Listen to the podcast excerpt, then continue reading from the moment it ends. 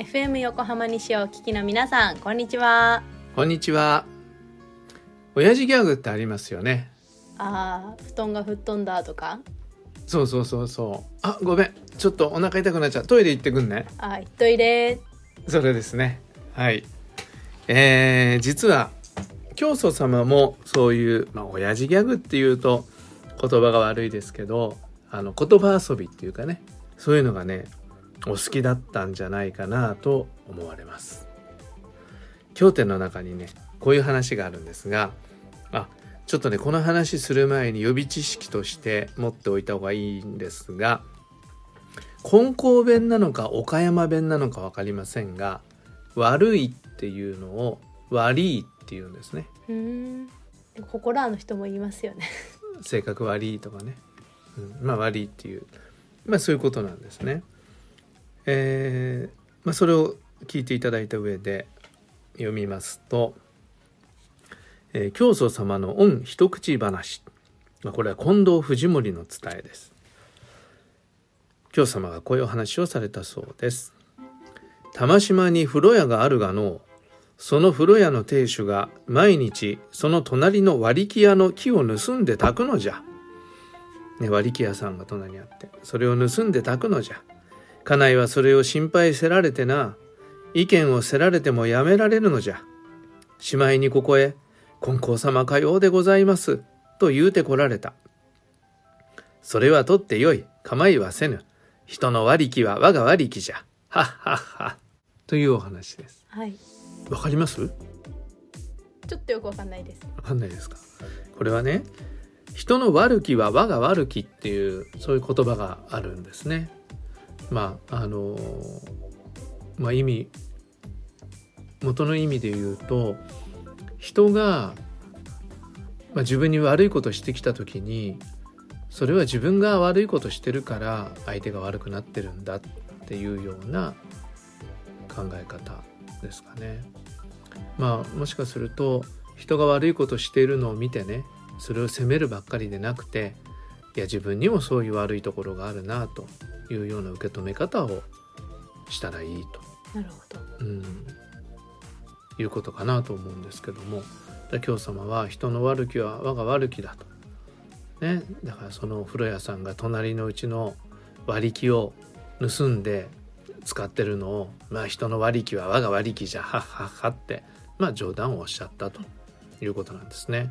ちょっと心配なのはこの奥さん、これでは助からなかったんじゃないかという心配がありますが、これは教祖様がそういう、冗談をおっしゃったと。でもね、これどうも本気にした人があるみたいなんです。それをちょっと紹介したいと思いますが、斉藤宗次郎さんの伝えです。ちょっと岡山弁で書いてあるので少し直しながら読んでみますね。金光様ご理解に、何事も心得てよし、負けて勝つということがある。人の悪きは我が悪きと思えよ。これは多分人の悪きは我が悪きとおっしゃったんでしょうね。このあたりに誠に丁寧なものがあった。その人はこのご理解を聞くとすぐに家に帰って、隣の家に割り木を積み重ねてあるのをその人は、たくさん担いで家に戻った。すぐに隣の人が、うちの割り木をなぜ担いで帰ったかと叱った、ここでいう割り木っていうのは木を割ったものですね。あれは大谷金光様のご理解に、人の悪きは我が悪きと思えよと言われたから、それで担いだと答えた。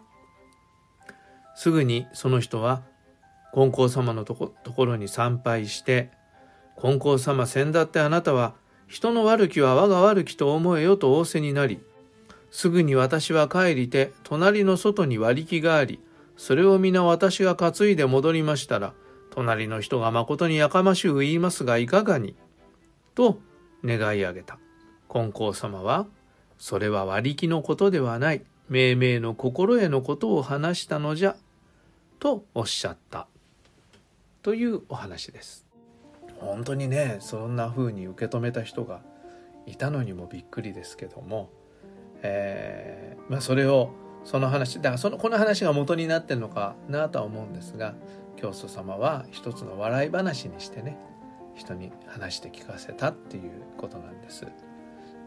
おっしゃりたかったことは、その人の悪気は我が悪気であると、ね、人の悪いところを見てそれを責めたり、それで言い争ってね、相手を負かすんではなくて、人の悪いところを見た時に、ああ自分も悪いところがあるなとか、これは自分が悪いからこういうことになってるんだなっていうような受け止め方をしなきゃいけませんよ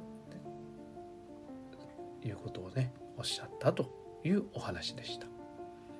割と教祖様のお話はね、そういうね、冗談を交えてお話しするご理解がいくつかあります。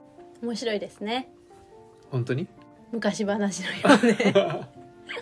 うでね。でもなんか教祖様がね、一生懸命人に伝える工夫をなさってたということも思うし、教祖様も冗談を言いながら楽しそうにお話なさってたのかなと思うと、なんか堅苦しくないね、お取り次ぎの光景が目に浮かびます。では今日はこの辺で、はい、ではまた次回の放送でお会いしましょう。さようなら。さようなら。